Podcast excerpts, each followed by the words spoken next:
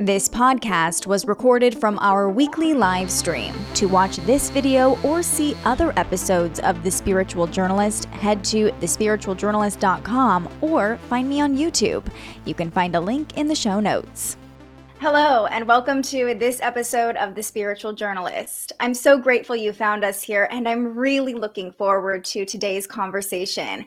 We have as our guest Dr. Lotte Valentin. She is someone who's had two near death experiences that completely changed the trajectory of her life.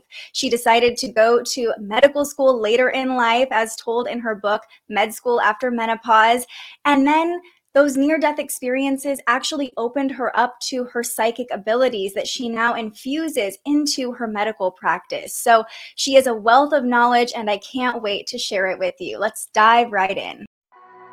I've always been a deeply curious person, talking with anyone who would listen and soaking in as much information as possible. So it's no surprise my love for storytelling led me to a career in journalism. But after nearly a decade working in newsrooms across the West Coast, I realized I wanted to start asking questions you probably wouldn't see on your local news. So I left my job as a morning TV reporter and started The Spiritual Journalist. This isn't just a YouTube channel, podcast, website, or social media page. This is a live conversation where you get to ask questions too, because I'm not the expert. I'm not here to tell you what to believe. My goal is to connect you with people who have profound experiences and inspirational stories to share. And we'll definitely mix a little astrology in too. So if you're like me, you have this insatiable curiosity and you love deep conversations too, well, this is the place for you. Together each week, we'll explore everything from crystals and tarot to mental health and the environment. There are no wrong questions here. My ultimate goal is for you to come away from each episode with a new perspective and an expanded consciousness. This is a channel for the collective. This is a community for the curious. This is the spiritual journalist. Hello, thank you so much for joining me today. Oh, thank you so much for inviting me. I'm really looking forward to our conversation because I know there are so many things we can talk about. Uh, you are just a wealth of wisdom and have so much knowledge to share. But I love to start these conversations by taking a look at my guest's birth chart. I feel like it's a lot more fun than you just, you know, reading off your resume, looking at the energy that kind of is your makeup. How do you feel? Oh, I can't wait. I can't wait to see okay. what you're going to tell me. Okay, this is just going to be a mini reading too. We mm-hmm. won't dive too deep into it. I know you said you're somewhat familiar with your birth chart. You have people in your life that kind of clue you in on what's going on with the energy. Um, so, you know, you're a Gemini born at the end of May, right? And you have a Libra moon as well as a Libra rising. Those are your big three. So you have a lot of air energy, um, which is probably why it's a little bit more natural for you to be able to kind of tap into information coming through. You know, air energy is like what can be felt, not seen, you know, so that makes sense. Um, but also, you have so many planets in Libra in your first house as well as your 12th house over here. This is what we call a stellium in Libra, which means that you're very Libra. Even though you're a Gemini, you have a ton of Libra energy. Jupiter in Libra, your North Node is in Libra, your rising is in Libra, and your moon is in Libra. So, what this tells me is that physically you're very beautiful and that's probably something that's shown up for you a lot in your life your physical appearance kind of creating this nice harmonious balanced version of yourself that you put out to the world is that something that resonates for you i would say that resonates yes yeah. And then your Gemini sun, you actually have two planets in your eighth house your Gemini sun and Mercury and Taurus. Um, but that makes you very social if you're a Gemini. Conversation is probably very natural for you. And with these two planets, you know, Mercury uh, is ruling communication as well. With both of them in your eighth house, you probably like to talk about deep topics. You probably like to go deep with people in conversation, which I can relate to. Yeah. And then what's really nice about your chart is you actually have a lot of planets like spread out. It almost feels like they're sprinkled throughout your chart and they're all kind of funneling into your Libra rising. So, you know, you have your Mars in Pisces, which means that the actions you take are probably coming from a very empathetic, compassionate place. Um, you might feel like you're an empath as well. You can physically feel other people's energy, which makes sense with the kind of work you do. And then Venus is your ruling planet, actually, because you have a Libra rising, and your Venus is in Aries Aries in your seventh house, there's kind of this opposition that plays out in your life in relationships. Uh, the importance relationships hold for you, they probably hold a lot of weight for you or kind of dominate the narrative of your life. Um, but there's probably been some opposition between yourself and others, how much you're showing up for yourself versus how much you're giving to others throughout your life and these aren't just romantic relationships really any sort of mm-hmm. relationship. But when the ruling planet is in the seventh house it's very relationships play a big role in your life. And yeah, I mean, your Saturn is the, the, other major planet I'll point out, and it's in Sagittarius in the third house. So you've probably gone through your second Saturn return now. Mm-hmm. We have Saturn rotates around the sun yeah. about every 28 to 30 years. So that first Saturn return was probably right around when you were 28 to 30, maybe showing up um, in an expansive way, maybe expanding your mind in some way. The third house rules communication and information that we're taking in. And with it being in Sagittarius, it's going to rule like higher knowledge or higher learning. But then that might have come around again for you closer to your mid 50s, uh, late 50s when Saturn made another lap around your chart. So I'm curious yeah. now I, to like look at the timeline and talk through all these events because I have a feeling it'll line up. I think it does from what, yeah. what I've been told. Yes. And then the last couple things I'll point out your midheaven is in Cancer, and that's the MC here at the top of the chart. That represents your highest potential in your career. And with your midheaven being in Cancer, it's just showing that the more you lean into that ability to nurture other people and hold space for other people, again, what you're doing right now, yeah. the more successful you'll be. So you probably have this very nurturing, loving, almost mothering energy in your work that makes people feel safe and then your north node is uh, conjunct to your Neptune. A lot of your planets are really close to each other in Libra, but specifically your north node represents the direction or purpose you're going in life, the lessons you're here to learn. And Neptune rules. Um, it's the planet of illusions and dreams and subconscious, but it's also kind of what's beyond the veil, right? The, yep. Again, that energy um, of things that we can't fully understand. It mm-hmm. can be confusing for most people, but your true purpose is to be able to tap into that energy, which again, it seems like you're very much living up to. Yep, I would say it's pretty spot on. Oh, good. Anything else you want to point out about your chart before we uh, go into your story? No, I think that that was a good summary. Okay, great. Yeah. So, the first thing I noticed is that you were born in Sweden, in Stockholm. How long did you live there? I grew up in Sweden, so I didn't move to the United States until I was 21. So I met um, an American exchange student in my high school that I fell in love with. And then we were, that was my junior year in high school. And then he had to go back to the States to go to college, and I had to stay in high school. And so we commuted, uh, commute, you know, commuted back and forth uh, across the Atlantic Ocean for a couple of years. And then by the time I was 21, which was four years after I had met him, we said, This is it. We like, we knew we were the right people for each other. And we said, Let's just get married because we were both in college at this point. But we couldn't get the visas to get in, you know, stay in each other's countries. So that's how it all started. So my family is actually still in Sweden. Oh, wow. Mm-hmm. And so when you moved to the US, did you mm-hmm. end up getting married to this man? Yep. Yes. Yeah. And where did you move to? What happened then? Yeah. So then we uh, we moved to Boston because he was going to be a senior at Boston University.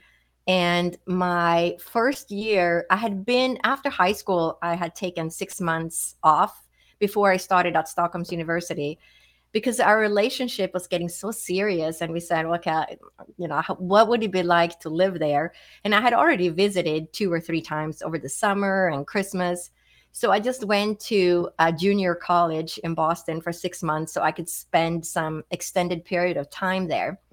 And then I went back, started at Stockholm's University, and then we got married. And so by now, he has one year left at Boston University. And I worked as the secretary at Boston University uh, for the biomedical engineering department. And I would type research papers for these professors. I had no idea what I was typing because my English wasn't that good yet. And after a year, the plan was that we were supposed to go back to Sweden and I was supposed to finish my education at Stockholm's University.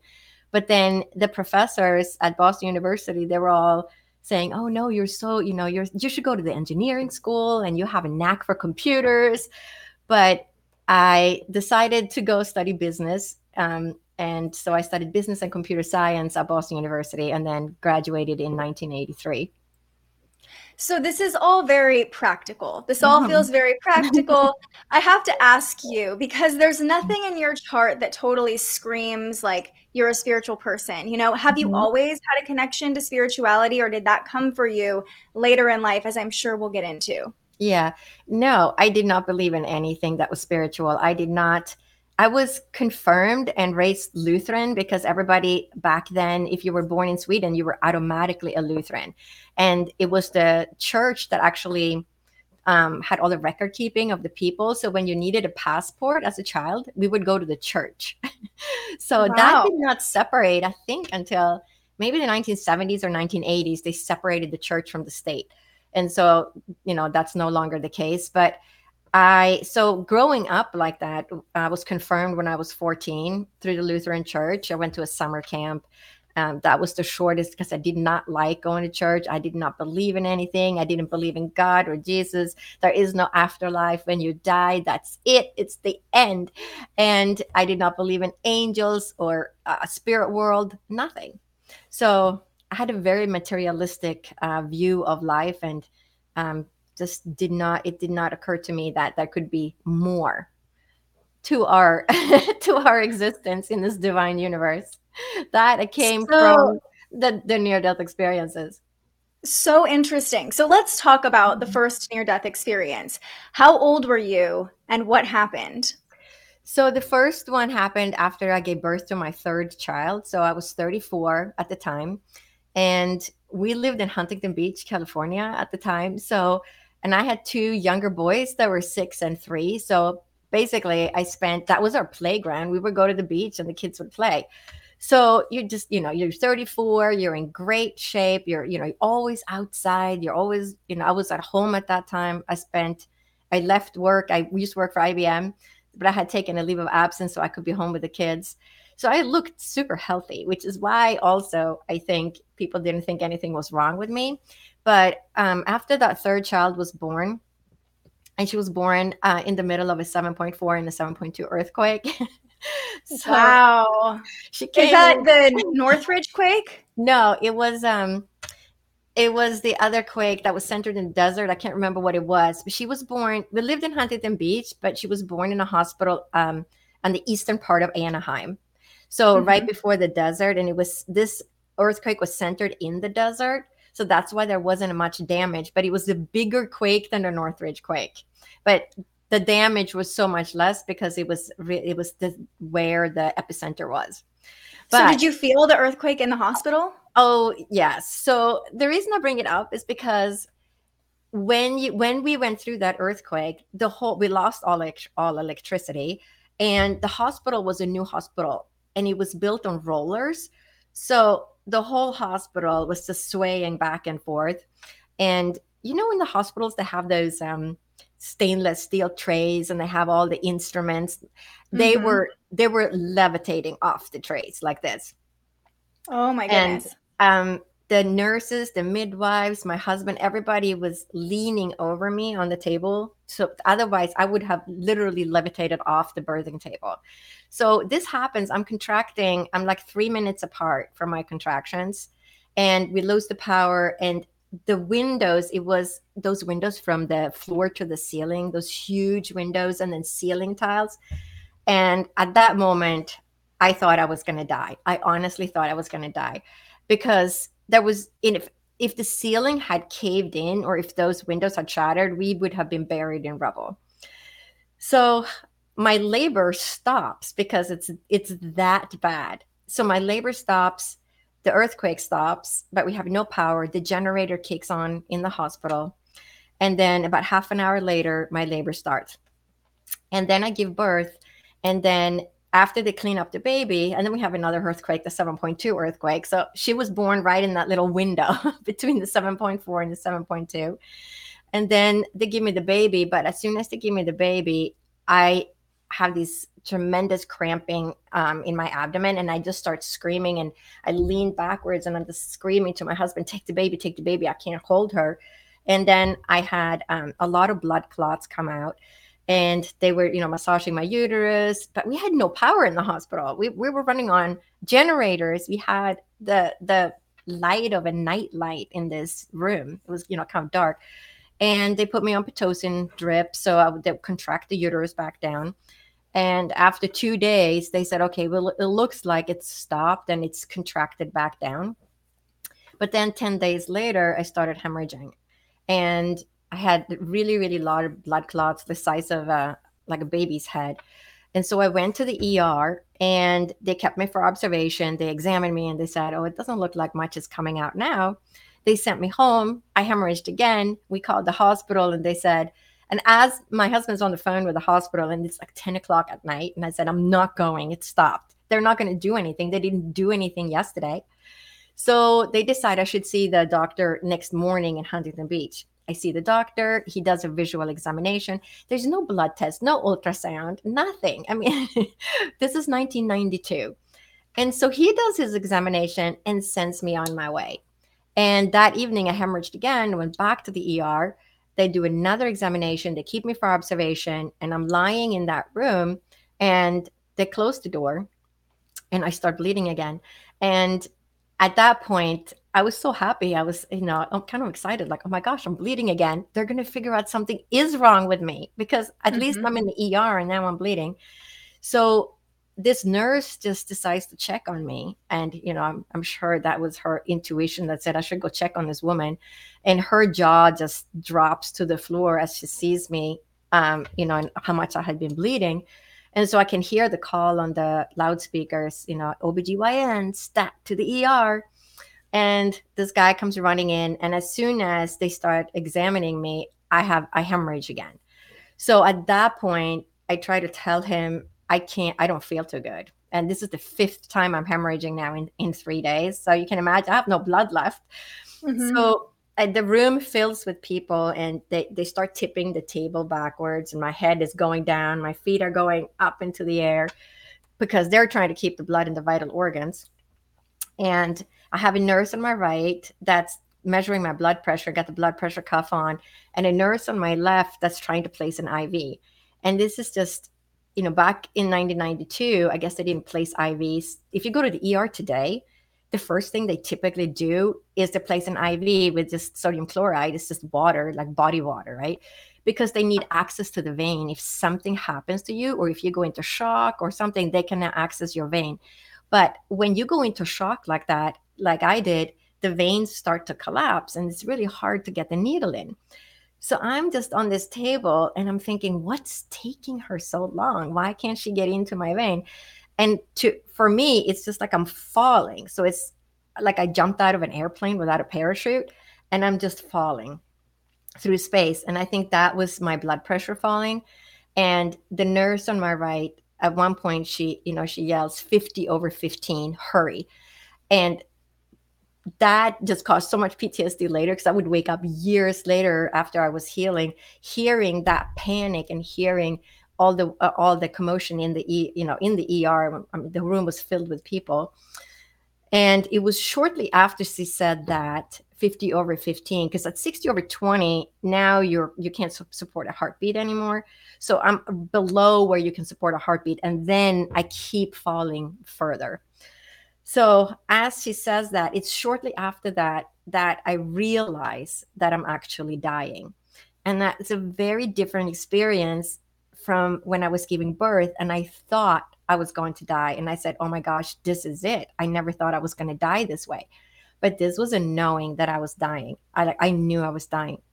So here I am, this very scientific world view, a materialistic view of how how we exist in the universe.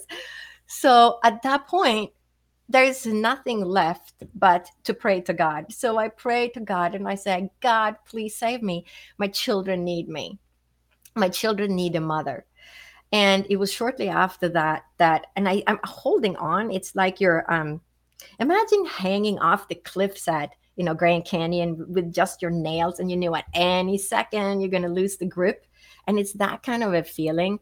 And I could feel that my soul was trying to leave my body but and I'm, so i'm holding on to it if you can imagine you're just like don't leave you know i gotta i gotta stay my kids need me and then all of a sudden it goes so fast because one second you're inside it's not even a second it's a milli milli millisecond one instant you're in your body but the next instant you're outside and it's just like i got pulled out so and my first near death experience is so very different from my second. So, but the, this is the first one, and I'm just hovering outside my body, but there is this knowledge of unconditional love on the other side. I also knew there was no time on the other side, on the other side of this veil. There, I could had access to past, present, and future. There was no time, and just that unconditional love. It doesn't matter who you are, what you did. It's just you're just divine you're just a, this divine spirit and i also knew that i was connected to my body below me and that was my house that's where that's where my soul or spirit lived it lives in that just like you live in a house or you live in a car so that was the feeling that i belong to that thing down there which is the body and then you know within a few seconds i get i get sucked back in and it's the feeling is just like this large uh, vacuum cleaner. You just sucked back in. And again, it's just in a split second. And then um, they kept me for observation and, you know, I didn't have any blood in my body. And that next morning is when the, the spirit world started showing up. So I had just lost my sister in law to cancer about 10 days earlier. And as I'm lying in this hospital bed, I'm so sick. And my hands are and feet are ice cold. I can't, my head is just pounding because I've lost so much blood. And I know that my sister in law is in the left corner in the ceiling above my bed. And she tells me everything is going to be okay. And I'm, I'm thinking, I have lost it. I have I've had some crazy hallucinations. I've I think I have left my body and now I think I can hear my sister-in-law. And I was actually quite scared because I was thinking that maybe I'm going crazy and I can't tell anybody about this because they're going to probably not let me leave the hospital if I do. And this very nice nurse that next morning she said, "Oh, did you have any experiences, unusual experiences yesterday? And she was fishing because obviously she was very familiar with near death experiences. And I just looked at her and said, Nope, nope, nope, nothing. Because I was so afraid that if I told her what I had experienced, that I had left my body, she would lock me up and, you know, in the mental ward. Mm-hmm. So that mm-hmm. was my first one. But my second one, two years later, was very different. Because after the first one, you developed a blood disorder, correct? Yeah. So after the first, then I got really sick. So for the first three months, I just slept and um, I pleaded with a doctor to not give me a blood transfusion because this was the era of AIDS. And anybody who got a mm. blood transfusion back then got AIDS. And I had three little kids that were six, three, and a newborn. And I said, I told them the first thing the doctor said is, "We need to give you a blood transfusion." And I said, do you have to? and I pleaded and I said, you know, I'm young, I'm healthy. Do you really have to do that because of the AIDS? And he said, let's see how quickly you make blood. So after two days in the hospital, they said, you're not going to feel too good for the next few months, but you are making blood and we're going to give you all these supplements and medications and whatever they gave me. I had no idea. And then they sent me home and my parents were visiting from Sweden and I know that they changed their ticket twice to go home and then my mother-in-law came so my daughter was born June 28th, and I hemorrhaged that that was July 10th, and then um, they my parents didn't leave I think until the end of August or you know it was September by the time I was on my own. And then I, you know, friends would come and help, and we had a, a cleaning lady that would come because I couldn't really do anything, and I pretty much sat in a rocking chair until Christmas and then uh, it wasn't until the next spring so my daughter is nine or 10 months old and I start bruising. And even if I just put my knee on the floor, I would get a bruise just touching. Oh. Yeah. So, and I had a huge, I, I bumped into the baby's changing table, something that might give you a bruise the size of a nickel or, or dime. I had a bruise that spanned my entire hip area. And then I kept getting sick. So I had pneumonia at Christmas and I had a really bad ear infection with blood and pus in the ear. And the doctors, I went to a walk in clinic and the doctor said, Weren't you just here last week? And I said, Yes, I'm on day eight of the antibiotic you gave me. And they're they were puzzled. They're you're you're even sicker. Now you have like double-sided pneumonia. And so they took my blood and then they come back in the room and they looked at me and they said, Do you have AIDS or leukemia? And because you have no immune system. And I said, Well, I hope neither. But this is what happened to me. And I bled out. Now I've been sick and I'm basically just, you know, standing up. It took me six months before I could even leave the house and go to the grocery store and get a gallon of milk or some ice cream for the kids. And that was, that would just wipe me out. So, and then it was, you know, several more months. Now it's May of next year. My daughter is 11 months and I'm getting these big bruises and I have pneumonia again so the doctors were all freaking out, but we didn't have. So during this time, during this time, were you still like seeing things, or was it just that once? so no, so I would still hear things, and so that was coming and going the whole time, and then I would have all these electrical interference, so my watches would stop. So I got a watch and it stopped. Well, my regular watch had stopped. Then I got a new watch. This was in the spring. It took me nine months until I could get in, you know, park my car and go inside the door at Target to get a watch and then I wore it for five days. It stopped, brought it back. And they said, we haven't gotten any other watches back. This is so strange. And I picked that, and you know, the same watch, wore it for five days. It stopped, brought it back. And they said, well, I'll just pick out another watch, go with a different brand. So I took a different brand, wore it for five days. It stopped. And that's when my friend said, you know what? It's not the watches, it's you. And it was like that with everything. If I try to push the VCR. Back then we had VCR, you know, for the kids to watch like a tape, videotape. And if I try to turn it on, it wouldn't work. If I couldn't press the play button, nothing would happen. So I would teach my six year old, I would stand like almost outside the room and tell him, no, not that button, go up, up, that, yes, that one, the one with the arrow. And he would, you know, I would teach him how to turn it on. So there was a lot of um, problems, you know, phones would be static and just so what did you think was happening i mean you're still kind of trying to come to terms with maybe spirituality yeah. how were you rationalizing what was happening yeah so i really didn't understand and i thought that it must be something that the brain does when you're dying it's oxygen deprivation some kind of a hallucination and i kept putting it to the side you know discounting it saying it's not it's not true it's just something the brain did and it can't be this way because when you die it's black and none of that is true. So that went on and i was really then i was really sick for two years actually i was sick for six years and it was during this time um, when i was really sick. And so you know i had like 17 watches by now. My daughter's about three. Some of the watches would start ticking again so i could get another week out of them and i would rotate them to so bizarre.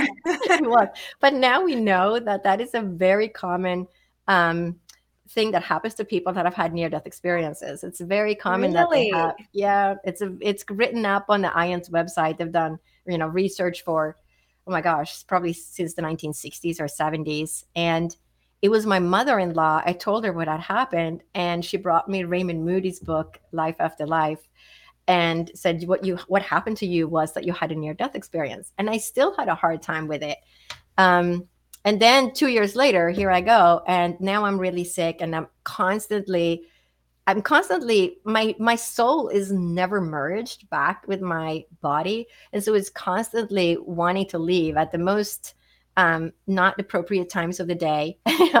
you're trying to get the shoes on your kids to go outside and play, and you're like, "Don't leave, don't leave. I need, I need to put my shoes on my kids."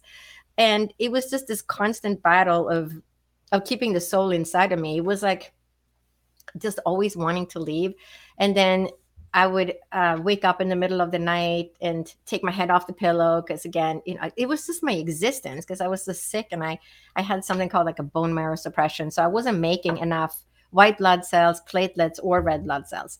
So it's a suppression. It's almost like you were like teetering on the edge of dying. So I, it yeah. sounds to me, at least, like you're kind of like physically your body's mm. like i don't know if we're going to make it. And then spiritually your your spirit's like i don't know if i want to be in this sick body anymore.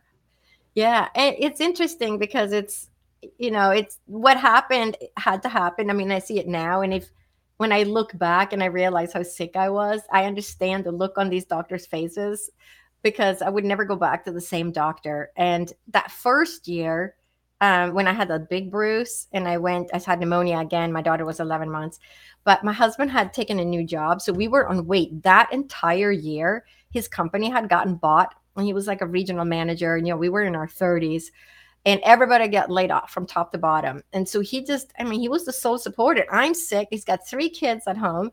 So he just took the first best thing that came up. It's not like you have a lot of savings when you're in your early 30s. So he took a new job then he took that for three months then he got a better offer somewhere else. He took that job and then he waited three months and he got another job and then we waited another three months. So for that entire year since my daughter was born born until she turned one we did not have insurance. So it's it's just ironic of you know what this the society that we live in that it's like that that um it's just crazy. But so now when i'm looking back at it with my medical knowledge, now I understand. I see exactly, I know exactly what the problem was and why I was so sick because I had most likely idiopathic um, aplastic anemia, and that is a suppression of the bone marrow. And that is what my doctor told me back in the early 2000s when I told him the whole story. When I finally fessed up to a doctor and actually told him what had happened, he said, Most likely that is what you had because idiopathic means that we don't know where it came from. And women sometimes get that from just being pregnant. So this is something that can happen to anybody. You don't have to have a near death experience and bleed out, but that is the picture that fits what happened. But I was really So when's your so. second near death experience then? I'm like on the edge of my seat yes. over here. so then so now um you know my second near death experience happened when my daughter was two about two and so now I'm in this position where I'm always waking up, my soul is always leaving, I'm always holding on. Um, I can't stand up to cook uh, meals for my children. I have a stool in the kitchen. I have to sit on a stool because I can't stand up because I'll faint. So I'm sitting, you know, cooking, you know, pancakes and things for the kids. And I kind of laughed because it was like my 90 year old grandma. She had a stool in the kitchen. and I remembered that. And I was like, I should just have a stool because I couldn't stand up. So anyway, I kept thinking, well, my bruises are getting better, and you know that instead of a, a, bruise that spanned my entire hip, there would just be you know the size of a tennis ball. Um, so I was getting better. That's how I looked at it. And my father was a, a, a general practitioner in Sweden, and so I had grown up with all the stories. And my dad would always say, you know, if you're getting better, don't touch it. Like you know, if the body is healing on its own. So I kind of was raised with that philosophy as well. So here I am in the middle of the night, my second NDE, and you know, I I struggled with this whether do you call this a near death experience or a spiritually transformative event?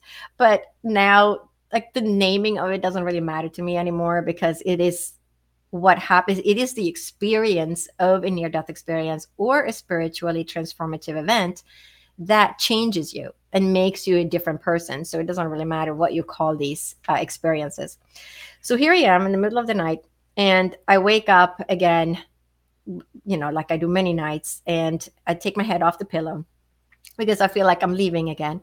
But this time I there's nothing I can do. So within a split second, I'm just out of my body. But this time is very it's such a different experience. And I always joke that the experience I needed to have the first time, I didn't get it so it didn't really transform my life path. So I had to have a second one. So the spirit world's like, oh, let's do it. Let's do it when she's, you know, I'm in bed. She's not getting the message. We right. Just exactly. something else.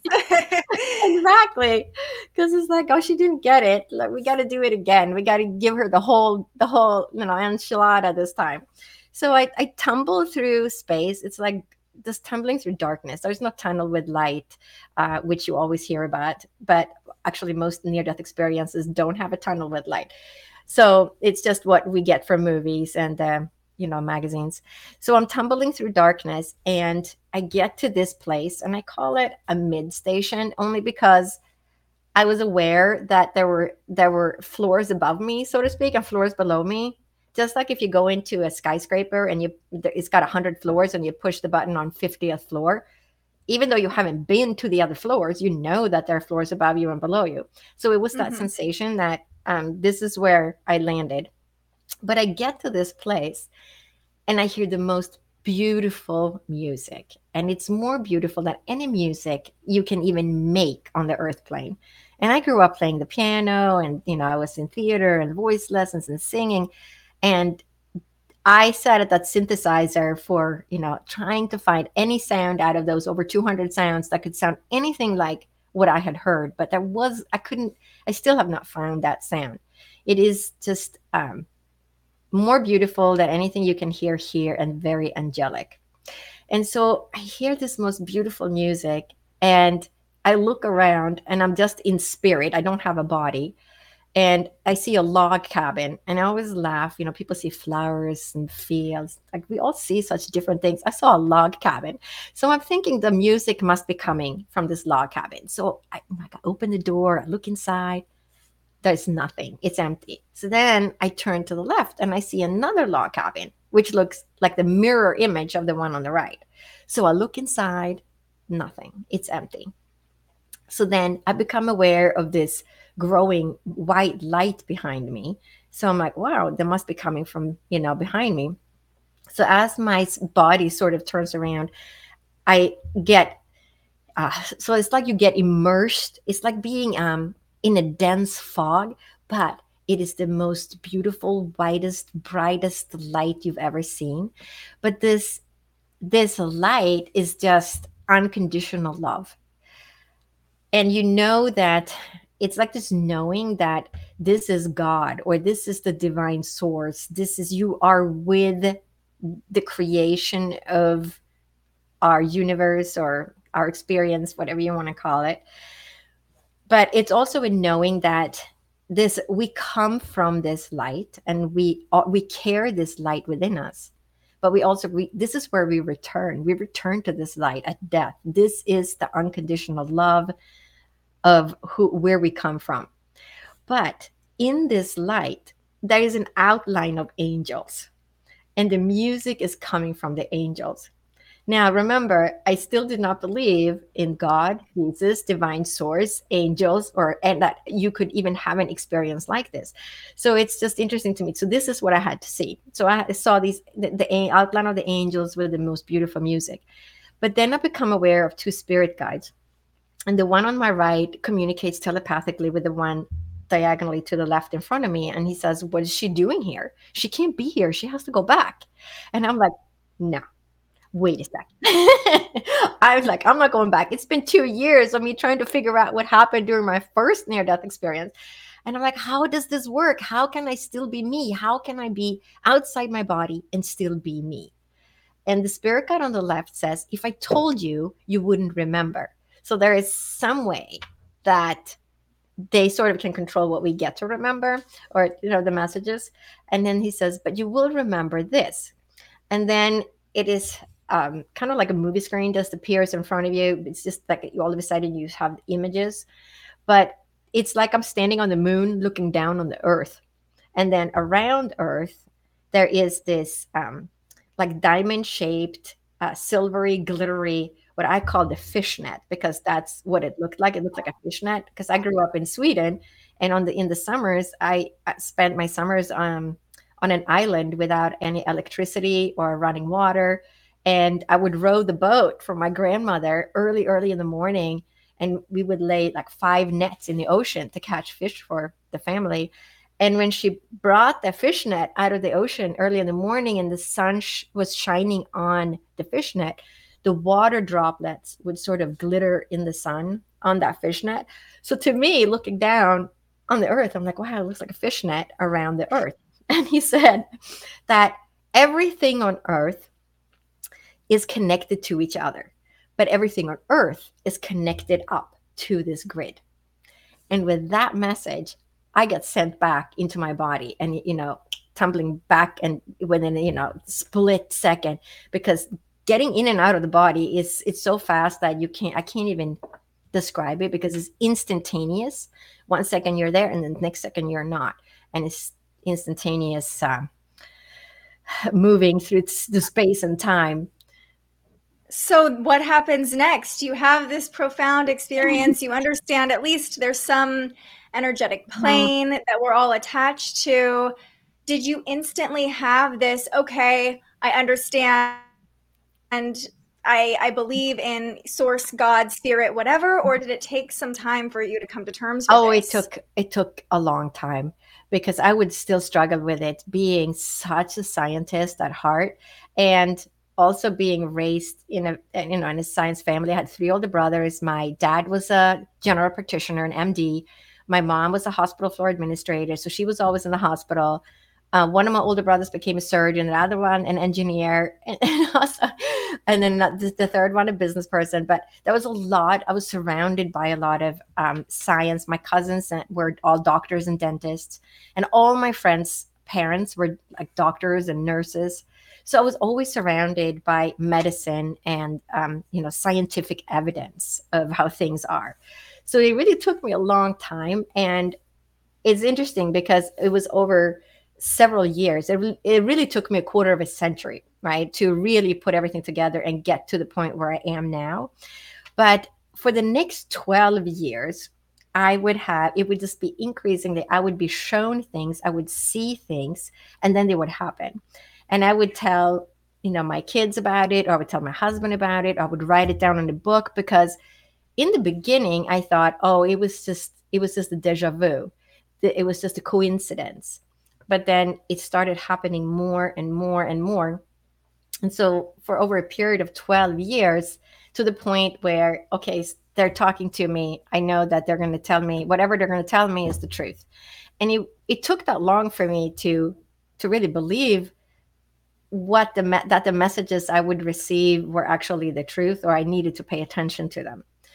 So there are many many stories of, of how or how it all came about when did you know okay i have extra abilities now i mm-hmm. i know you describe yourself as clairvoyant clairaudient mm-hmm. clairsentient mm-hmm. did those abilities all come at the same time or was it slowly kind of opening up those channels it would yeah over a period of 12 years those channels opened up one by one so i would be um, shown things so some of the things i, I talk about in my book because uh, my book is called Med School After Menopause: The Journey of My Soul, but it's really um, a, a, story, uh, you know, stories from my own life and my near-death experiences, and then how I became clairvoyant, clairaudient, and clairsentient to help all the readers so that they can tune into their own intuitive abilities because we are all divine spirits and we all to a certain extent have this capability some will have more because it's part of their life path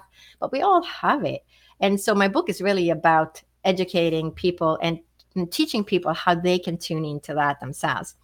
But um, I would be shown different things, and sometimes it would be um, audio, like clairaudient. Sometimes it would be clairvoyant. Um, and so one of the stories I tell in the book is um, that one morning I woke up and I, I, saw three, you know, images.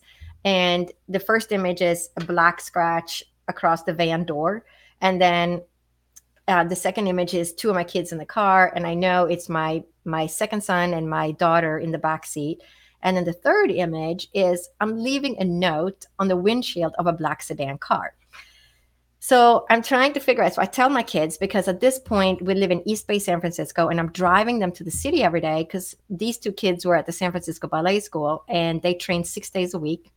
So Monday through Saturday. And then if they're also performing at the opera house with the ballet, then it's rehearsals on top of that. So it's a lot of driving back and forth over this uh, over the Bay Bridge getting into the city. So I tell them about, you know, what I had seen and we go through all the intersections. Where could we possibly be hit? We're going to have to make a left turn to get hit on the right side of the car. And we figured out there was one intersection right after we get off the Bay Bridge we, we get off in the exit and then we go down to the light and we make a left and that is one of the streets in san francisco that has oncoming traffic because like many cities big cities there's one way streets everywhere And for 10 days, we get to this intersection, and my two kids, you know, noses are pressed up against the window. Mom, the coast is clear, you can go. We've after 10 days, okay, we keep driving. We are at our uh, local bookstore in Walnut Creek, which is in East Bay of San Francisco. And we come out of the bookstore, and it's real, the parking lot is really crowded.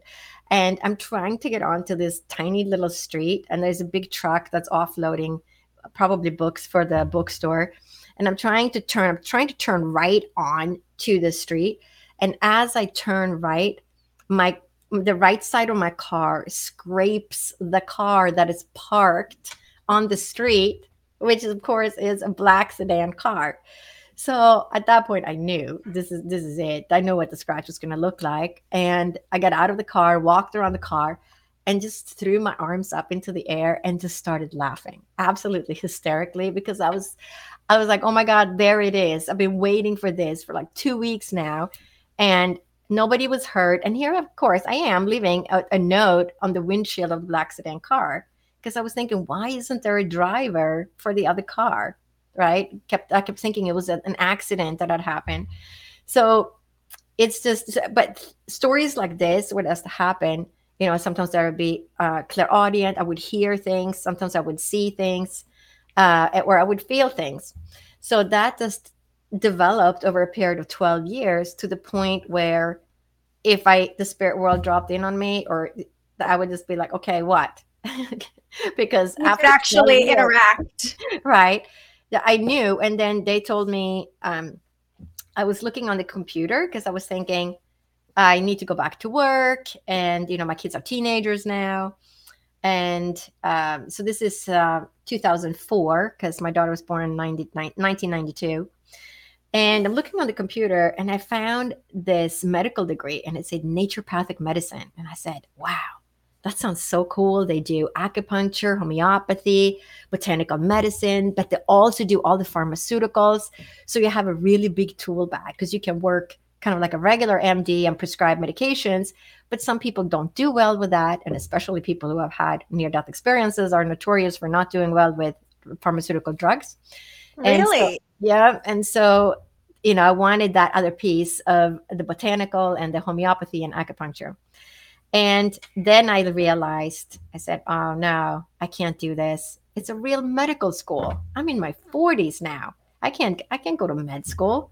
So I closed my computer and I said, okay, I'll look again tomorrow. I'll find something, you know, to go back, you know, to school.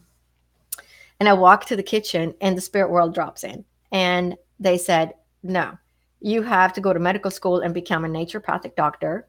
And you have to bring messages and healing to the people. You have to combine East and West, which I was thinking, well, naturopathic medicine kind of is East and West.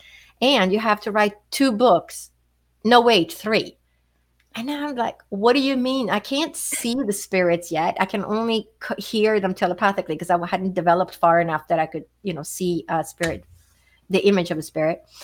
And so I said, what do you mean? What do you mean writing book? I I can't write. What am I supposed to write about? And he's like, well, the time is right. We will tell you. For right now, just go to medical school. You need that degree. And I never understood. And I was like, what do you mean bring messages to people? And he's like, well, the time is right. We will tell you. And I'm like, okay, whatever. Like, I don't, I don't understand the message, but that was the message. So I enroll in the pre-med classes in within a week. I was in school taking, you know, biology, chemistry, organic chemistry, physics, and all this stuff. And I was a business major. So remember, I was a business major in college with computer science. I didn't have any of the bio and chemistry. So actually had to take high school advanced placement biology high school advanced placement chemistry before I could even take the college classes and then work my way up. So, and get all the prereqs. And there was no guarantee I was even going to be admitted. And there were times when I was like, wow, maybe I'm, you know, I'm just doing all this for nothing. And who's going to accept somebody into medical school that's, you know, in their late 40s or early 50s? So I finished all that. And then um, my daughter was still living at home. And so I postponed it and I went back to work. I worked in um, cancer detection uh, for a, a, biotech company for four years. And so I was a sales representative and then I was a sales manager. And then I applied into medical school. And I only applied to two schools, and one was here in Phoenix. There's only five naturopathic medical schools in the United States. And so I applied to the one in Phoenix and I applied to the one in Seattle. And I was accepted to both. I had to go to, you know, personal interviews and type out long, you know, the application process for medical school. We got to type uh, papers and, you know, why do you want to do this? And I was accepted. And so I went. So I was accepted into medical school when I was 54. And, you know, that's also part of my life because, or in the story of my book, because you know, it's never too late to transform your life. It really isn't. You can I just have to anytime. I have to say your Saturn return, your second Saturn return really feels like when you went to medical school, especially being in Sagittarius, higher mm-hmm. learning. It, aligns so perfectly for you. Yeah. So I want to talk about uh, obviously you're a doctor now. You made mm-hmm. it through medical school I want to talk to you about how you use your abilities now as a doctor. So, this is something I was mm-hmm. actually just learning about a couple weeks ago. The fact that there are medical intuitives, is that mm-hmm. the right word mm-hmm. for it? And they're actually more commonly used than people realize. And I heard, correct me if I'm wrong, that a lot of times people don't even realize a medical intuitive is in the room because pe- they don't want to weird patients out. yeah. well, that's for sure. And it depends who my, you know, my patient or client is. So, uh, yeah, so it's interesting because then after I graduated from med school in 2016, I within six months I was guided. I met someone who, who had brought in my mother, and I was still in disbelief and said, "You can't just bring in a spirit for somebody else." But sure, you can. And I was told I needed to go to Arthur Findlay College, which is in England, it's a very renowned school for psychic development, and people come from all over the world to study there. And so I've been there several times. And, and you, you go, you can go for a week. So it's you start at nine in the morning and you end at nine o'clock at night. So it's twelve hour days for seven days. So there, it's not exactly a vacation. You work really hard the whole time to develop these abilities. And um, so it wasn't until after you know I graduated that that um, really opened up. So within that first year after graduating, I was already at Arthur Findlay College and opening up that uh, the the medical uh, or just the being a medium, an evidential psychic medium. But then what happened later is after I get that training, it becomes and they told me that but i didn't understand it. But of course the teachers already know. They said this, this is you're going to get a lot of medical information because you went through medical school. And so of course now that is how it's been combined. And because so whether you call it a medical intuitive or a medical medium for me i work with the spirit world when i work with people. So so that's you know like a medical medium but also work intuitively as a psychic. So it's kind of a combination of a medical medium and medical intuitive. But so when i work in the you know if i work as a physician yes there are times when i'm gonna when I, the spirit world drops in on me and the person comes in and says you know uh, you know have allergies or something but you're hearing that they have lung cancer or something. And you're you know following and you you know say, oh well, you know you can't hear anything. You're listening. But sure enough you know you, you when you follow through something else is going to come up whatever it was that you heard. But you don't tell the patient that. You're just kind of suggesting you know maybe we should just for you know just for sure make sure there is nothing else going on. This has been going on for a while. Why don't we do an x-ray and, and just make sure there isn't something brewing down there right? So you kind of guide them to that. But then when you work if you have a spiritual patient you know some people are drawn to me because they have um, they're spiritual themselves and they believe that they're you know we are a greater divine um, beings than we we really realize and so then you can be a little bit more open with them and say oh you know spirit world just dropped in telling me this. What, what do you think about that? Or do you feel this or that? But when i work um, spiritually so i really divide my time. I work either i work as a doctor and i follow you know the, the my medical license and how i'm supposed to practice medicine and i have to chart everything and i got to code everything and and fill my buckets and run the right tests. I can't just say oh i think you have this. I got to back it up with you know medical tests uh, or lab work right? But if you work if i work spiritually with people i have two businesses so i work spiritually with people um, and that's very different because now i can work intuitively and i you know remind them that you're not seeing me as a doctor now even though they already know that and they've already signed signed a, a, a, a waiver that they understand they're working with me uh, spiritually um, and then but what happens is that when i work with people spiritually sometimes people just show up on the screen and i say do you have this problem? Because like I, this is what i'm hearing. And they're like oh my god how did you know that? And you know and then we just go straight in you know to that. And i said well this is you know something that typically gets missed and we we are not very we, we don't get trained very well for this particular disease but what state do you live in and i'm going to you know go find a doctor that does this in your state because these are the people that can help you and these are things that typically get missed so it's very interesting because also the people that show up are the people that are supposed to be working with me right? Because they're guided. There is some reason why why they feel like, oh, I should be, I should check in with this person because maybe they know. Because many times people say, I have, I've, I've had this problem for 15 years. They did an MRI, a CT scan, and all these other tests and all this other lab work, and nothing is wrong. And you're like, mm, well, these what you have is this thing that typically doesn't show up on an MRI. And this is, you know, this is what I'm hearing. And so it's, it's interesting. So pe- people get drawn or they get guided to come see the person that can help them. That's I truly believe that. If I'm the right person, they're going to be drawn to work with me. If somebody else has the answer, they're going to be drawn to them. How amazing. So, yeah. is there any ritual or practice that you do to drop into that state to be able to pull in messages from the spirit world, or does it just happen naturally for you? If I, now it just happens naturally, it's just there yeah i'm always if when i go to arthur findlay my teachers say oh it's like you have one foot on earth and one foot up in the spirit world. It's like they always say it's like you're straddling the two worlds but that's sort of what my life is like now because it's been a quarter of a century of the spirit world dropping in and now it's just it's just part of my existence i think. It's just you're just used to um, getting guidance and um, hearing things. If i'm supposed can to can you shut it off? Huh can you shut it off, or is it just yeah. kind of like a radio that's always on? Yeah, I would say it's a radio that's always on. But in the beginning, there is a that was a transition phase where when it really started to open up and I started to be able to pull in spirits for other people versus just the spirit just drops in and gives you a message, which is for many, many years, that's what it was like. But now I have the ability, you know, if somebody shows up and say, you know, I have this problem, or you know, my dad passed away, or you know, I'm I would like to connect with someone in the spirit world. So that's different.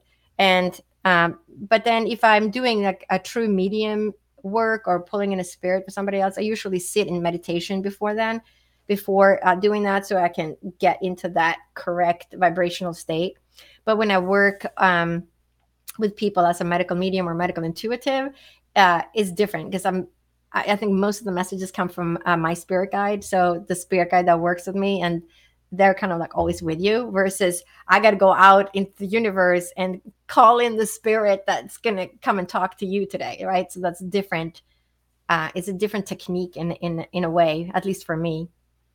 Yeah, one of my friends is a medium and she says that as well. Like when she's writing, a different spirit spiritual presence comes yeah. through versus when she's speaking it's almost like mm-hmm. different channels of a radio really yeah. so fascinating yeah. um so now this is this is your life you use these abilities to help people mm-hmm. every day now how do you view life you know and mm-hmm. spirituality mm-hmm. what are your beliefs now coming out of this oh it's so different because it makes you realize that we are divine you know divine creatures that are part of a very divine universe and there is no religion that is better than another religion and our existence is um and our, our existence and connection to that divine source is is bigger than the religions themselves because it's all um when you are on the other side, you understand that it's all about love and acceptance. And a lot of the religions are, you know, we tend to forget that somebody actually wrote these words in the book of that religion. Somebody decided what what was going to go in that book and what was not going to go in that book, which um, most of the time were men, right? And so think about what that society looked like 2,000 years ago when they decided what they should write about in this book based on how society functioned back then. And that was the guidance that that person had received. This is the you know what you should be doing now. But you know it doesn't hold true in society today. And we i think that we have a movement now that people realize that uh, we are divinely interconnected with each other with our ancestors with our um, those that come after us. And so i work a lot with ancestral healing where you know people have been you know sick again for 15 years and they can't figure out what it is. And then you start talking to them and you realize that this is actually something that was passed down. And so we can actually inherit trauma via dna and they have the research now to actually show that um, we you know it gets passed down. So if your grandfather most of us had grandfathers that were in the war right? And now so every time he heard the siren that you know, it was uh, the bombs were going to go off. He thought, this is the day I'm going to die, and he's taking shelter. And then he survives the war, and he has kids, and now his granddaughter is born. And every time she hears a siren, she has a panic attack. But she doesn't mm. understand why. She's never been in, she's never had a traumatic experience about you know, sirens. She's never been in a war. Nobody works um, with the police or fire department in her house. She doesn't, there's no reason in her own life experiences why she should have these panic attacks when she hears sirens.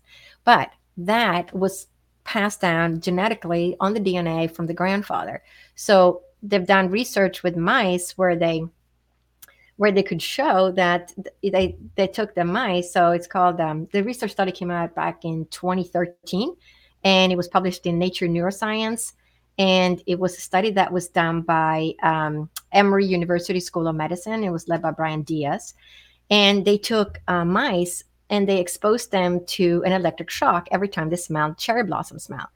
And then they took the sperm of the of this mice that had been shocked when they smelled the cherry blossom and they artificially inseminated the female mice. Then the female mice gave birth and had these little pups and guess what? These little pups would be would fear the cherry blossom smell. They would be more jumpy and afraid even though they had never been exposed and their mothers had never been exposed. It came via the, the sperm from the father mouse down to the offspring and so when you think about that, and they could see that the mice actually had more M71 receptors. And so they could even smell the cherry blossom at a lower level than the fathers could smell it because they were they were sensitized to this smell so that they would, you know, survive. So they had more receptors, they were more sensitive to the cherry blossom smell. Now think about that of all the traumatic experiences that your grandparents had and your mother was made from you you know the eggs that you're made from. Your mom made the egg you came from when she was a 20 week old fetus in your grandmother's womb. So just even what was going on in your grandmother's life and she was pregnant with your mom and then you know pass that down to you. And so see how it gets passed down through the generations so it's all the all the traumatic experiences of our ancestors. It is all their reactions their actions and their interactions to their environment and what they experienced that then gets passed down through the generations. And so here, you know, here we are wondering what happened to our grandparents and why do I have this fear? Why do I have, you know, why am I having these experiences when it doesn't relate to your own um, childhood or your own lives? I think, you know, I'm sure you've noticed with the rise of spirituality, there's also this rise of acknowledging ancestral, mm-hmm. acknowledging that trauma gets passed down from generation to generation. Does that give you hope in your line of work that more people will just, do you think just the awareness of that trauma can help us heal that trauma? Or do you think, you know, it has to be something that we work through with a therapist or what what's your take on that i think i mean once you create awareness sometimes i think people can figure out where it came from when you because it's that is you're looking for that aha moment when people say that's it. Oh, now I see it. I understand why I have this problem. You know, or when I work with people, sometimes people sign up for medical intuitive and we end up in ancestral healing because, you know, what they'll tell me. And I said, okay, they've, they've exhausted all the tests. Okay. So it's coming from somewhere else. And then when we start looking, we can see, you know, sometimes the pattern is just so clear. You know, the mother, I've had patients, it's like an ancestral clock. I've had, um, I've had clients that you know the mother the the their father dies when the mother is 40 and so the mother becomes single when she's 40 the father separates then the daughter grows up and when she's 40 she divorces her husband so that she's also becoming single when she's 40 just like her mom. But then her mom gets um, you know cancer. Let's say she gets colon cancer when she's 45 and then the daughter when she's 45 she also gets colon cancer. And it's you know part of that is you know genetic it could be genetic inheritance whatever. But it's very ancestral and the, the you're um, you're aligning and merging and um, there's all these different ways that you pick up on your ancestors. And you know your own childhood experiences you know are baked into that. This is i mean resonating for me on so mm-hmm. many levels. Literally to the right of me i have a picture of my grandma and my mom and i because my whole spiritual awakening um, one of my main missions is to break ancestral patterns to break generational trauma and it's given me so much more compassion for my grandmother and mm-hmm. my mother understanding even understanding that my grandmother's mother was an alcoholic who died mm-hmm. in a rocking chair with a bottle in her hand mm-hmm. and then you know of course my grandma struggles with mm-hmm. alcoholism my mom yeah. struggles with alcoholism yeah. so i really i feel like my whole life i've been trying mm-hmm. like how did i end up here like what like how did yeah. i end up with these people but also mm-hmm. that awareness has been mm-hmm. huge for me and really um you know, in my breaking point in my own dark night of the mm-hmm. soul, it, it, was the awareness. My mom's watching right now. Love yeah. you, mom. um, but it was the awareness yeah. of like, do I want to keep mm-hmm. these patterns going or do I want to do things mm-hmm. differently? But something else that comes to mind um, is my dad's side of the family. Mm-hmm. And they almost have this joke they talk about that nobody makes it past 60. Everybody dies yeah. before 60. Mm-hmm. We'll see. Will this person make it past 60? I'm not going to live that long, blah, blah, blah. Yeah. And as I've become more aware of my own spirituality, every time someone says that, of mm-hmm. course, I don't want to like call people out, but I'm like, don't. Yeah. Don't put that out there. Like you are, yeah. So my question to you mm-hmm. is: How powerful is the mind in rewriting these generational patterns? You know, how powerful is it to mm-hmm. tell yourself, "I am going to be the one who makes it past 60"? I think it's I think it's very powerful. Um, so the way you you know there's different ways of looking at it so the one thing we always have to watch out for is um because being the holistic doctor i get a lot of people saying i can heal this and you know i have i have breast cancer and i can heal this but i'm telling them you know what in your case you're actually better off doing the chemotherapy because that's what i'm hearing for you and that is the gold standard, right? So it goes medically, that's what we're supposed to say, right? That that is the, the best treatment. Whether that is truly the best treatment depends on the person and what type of cancer they have, if it's slow growing or fast growing, and their medical history.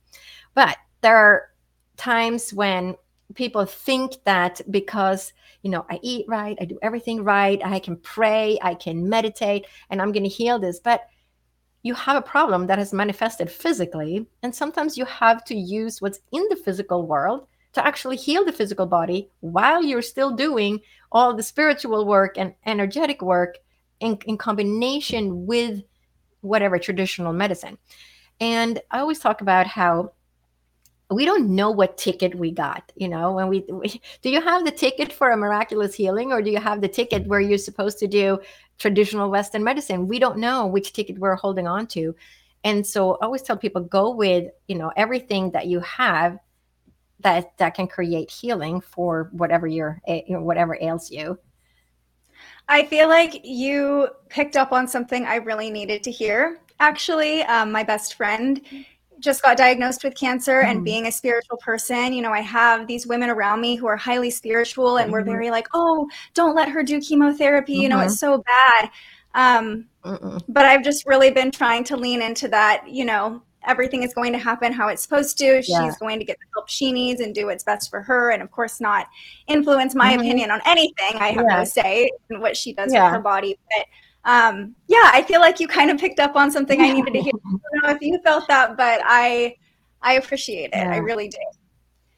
So, as we're wrapping this up, is there anything else that you would like people to know about your work and the power of bringing in the spiritual world to medicine and traditional, you know, practices?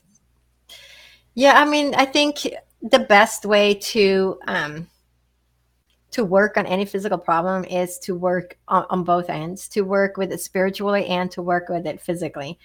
And some people will heal, you know, using botanical medicine, acupuncture, uh, drinking that carrot juice or whatever they're into, and other people will need the traditional Western medicine. And you just have to learn what's going to work for you but I think also there is a danger because there is so much spirituality and movement um, that we're seeing now, and that's that's amazing. And there's a lot of I see a lot of women stepping up and really, um, you know, understanding that this is something spiritual, this is something ancestral. Like I can't solve this, and then. Uh, taking you know going take going on that journey and creating healing for themselves their ancestral lineage and for those that come after them. But it's also um, important to know that you know sometimes we we can't we can't just we can't just say just because we're spiritual that oh i can heal this because some people do need surgery to heal it. And it doesn't matter. Though sometimes i know people who have been sick for 10 15 years and tried everything. Well and seen you know seen medical intuitives and worked with people spiritually and they meditate every day and they're doing everything right. But guess what? They need surgery because they're not going to take care of this physical problem any other way. You can't you know you can't just meditate away a cancer or something. There are people that miraculously heal but are you that one person that ha- holds that ticket? Why are you why would you take that chance Do you ever working with clients hear Mhm. that guidance though of, you know, do you ever di- or um, uh, prescribe people meditation or any practices like that? Yeah, I do actually. Um, people who have been on, you know, two or three blood pressure medications and herbal medicines. Blood pressure is you, you're you're afraid they're going to have a stroke that day because their blood pressure is so high. Um, gotten them off all blood pressure medications and herbal medications through just teaching them meditation, and you know, change your life. You cannot live like the way you're living. You're going to have to take time for yourself.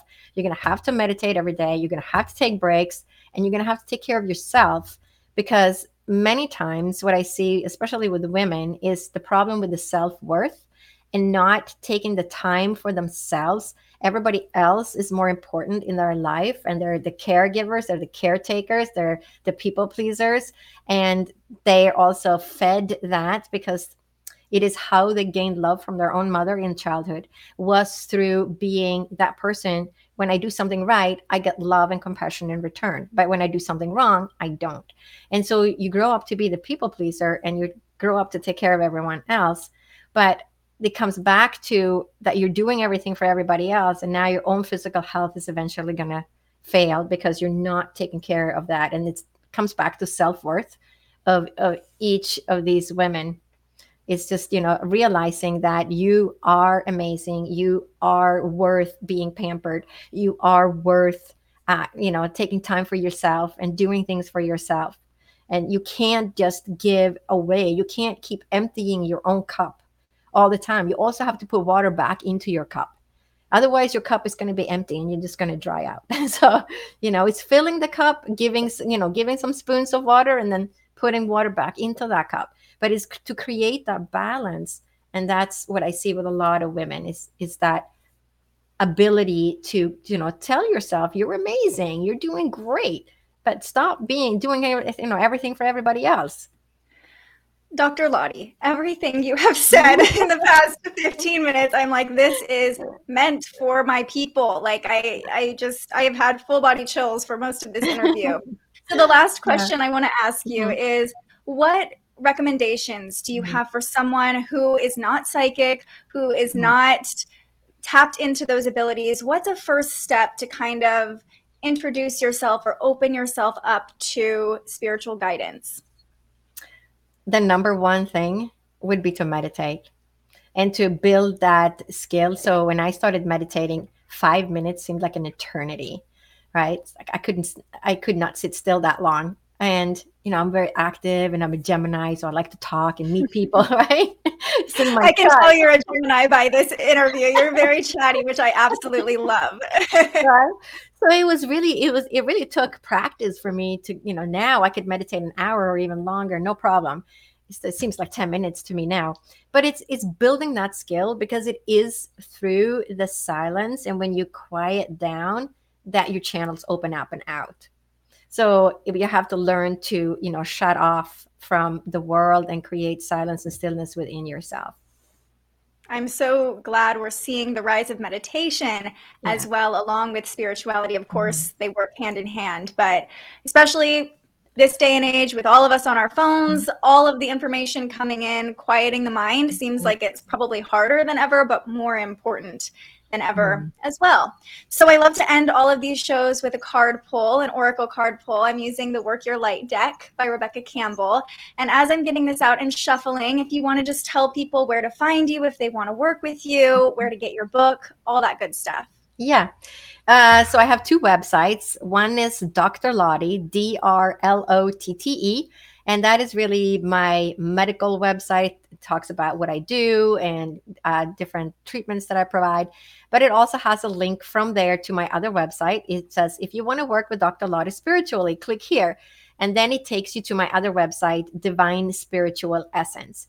And that is where you can book uh, a session with me for medical medium or medical intuitive or ancestral healing or wholehearted, which is um, what I call the session of when people don't really know what they're doing and they might want to have connect with somebody in the spirit world or they want directions in their own life you know psychic directions where am i going? I'm at this crossroad in my life. I don't know where i'm going next. So that's that kind of session. And it doesn't really matter if you sign up for an ancestral healing session or a medical intuitive because many times people sign up for a medical intuitive session but if it needs to be an ancestral healing session it just becomes an ancestral healing session so it, it kind of can go in either direction so and that's and then, your, and then my book yeah book, my book yeah, it, you, you can see the picture there too. Uh, my book actually won an award uh, about six months ago uh, from Living Now. Congratulations! Thanks uh, and it won first place in the category of spiritual leadership. And so I'm really honored uh, to have received that award. And it is a book that um, will teach you how to tune into your own uh, psychic abilities by me sharing my own journey. But at the end of each chapter, I also have really short exercises that you can easily integrate every day. And it's to change your perception of your own life and so that you can tune in to becoming more intuitive and and spiritual as you go through life and then also showing you that there is it's never too late to change or transform your life or go after what you want so and that book is available on amazon in kindle and uh, printed paperback version or audiobook and it's also available on many other online platforms like Barnes and Nobles and many audiobook platforms that I don't even know the names of. There's like 40 of them. but you shouldn't have any problems finding it uh, on any of the platforms online. Awesome. Okay, let's pull a card and see what's coming through. What do we need to know? Oh, we got the Keepers of the Earth card. You are not alone. Ancient ancestors stand beside you. Very spot on to what we just talked about. Let's see what the guidebook says. Okay. Keepers of the earth, you are not alone. Ancient ancestors stand beside you. You are so supported. You do not stand alone. You have a magnificent team of helpers both in this world and of the earth who are here to help you every step of the way. Call upon them for assistance. They're here to help. The keepers of the earth acknowledge the work that you've done already and are ready to work through you.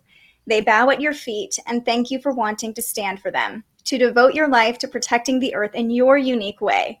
It's time to increase your capacity to receive support in the physical realm. This can come in form of financial abundance, acts of service from strangers, or people flocking to help you in your work. The only thing that is stopping you right now is your capacity to receive support. You deserve to be rewarded for the work you are doing. You do not need to go at it alone. Call upon the keepers of the earth to help you and your mission. Open your heart and your mind to receiving more than you ever thought possible. What kind of support do you need? Call it in right away. All right. Spot I mean, on. so spot on for the work you do, for everything we talked about. Um, and very representative, I feel like, of your experience mm-hmm. as well. So yeah, it, it's always spot on, but it's just yeah. such beautiful confirmation. I always tell people if you're trying to get into spirituality and you don't know where to start to receive guidance, oracle cards mm-hmm. are my go-to because you just you can't deny it sometimes yeah. that it's it's meant to be. Well, thank you so Absolutely. much for joining me. I appreciate you sharing your knowledge so much. Like I said, we could probably talk for four more hours between a Gemini and a Virgo, going back and forth. Um, but I really yeah. appreciate you taking mm-hmm. this time and sharing your wisdom with us. Yeah, thank you so much for having me as a guest. I really enjoyed it. Same, same to you. And thank you for joining us as well, for bringing an open mind and your curiosity and willingness to learn from Dr. Lotte. I appreciate you. I love you. And I will see you right back here in the next episode. But until then, stay curious. Thank you so much for joining our discussion today. If you enjoyed this episode of The Spiritual Journalist, you can find more on thespiritualjournalist.com or you can listen to our conversations wherever you enjoy podcasts. And if you want to learn more about astrology, join me live every weekday morning on YouTube, Facebook, and Twitter for Transits Today, where we break down the energy of the day based on the movement of the planets and start our morning off in a high vibe. All of the information we share on The Spiritual Journalist is completely free to you. So if you'd like to support more content like this, the easiest way to do so is to subscribe to our YouTube page. Head over to the Spiritual Shop on our website and buy yourself a little something. Or if you're feeling extra generous, you can buy me a coffee to fuel future live streams. Just tap the link in the description or head to buymeacoffee.com and search The Spiritual Journalist. I'm so grateful you found us here, and I can't wait for our next conversation.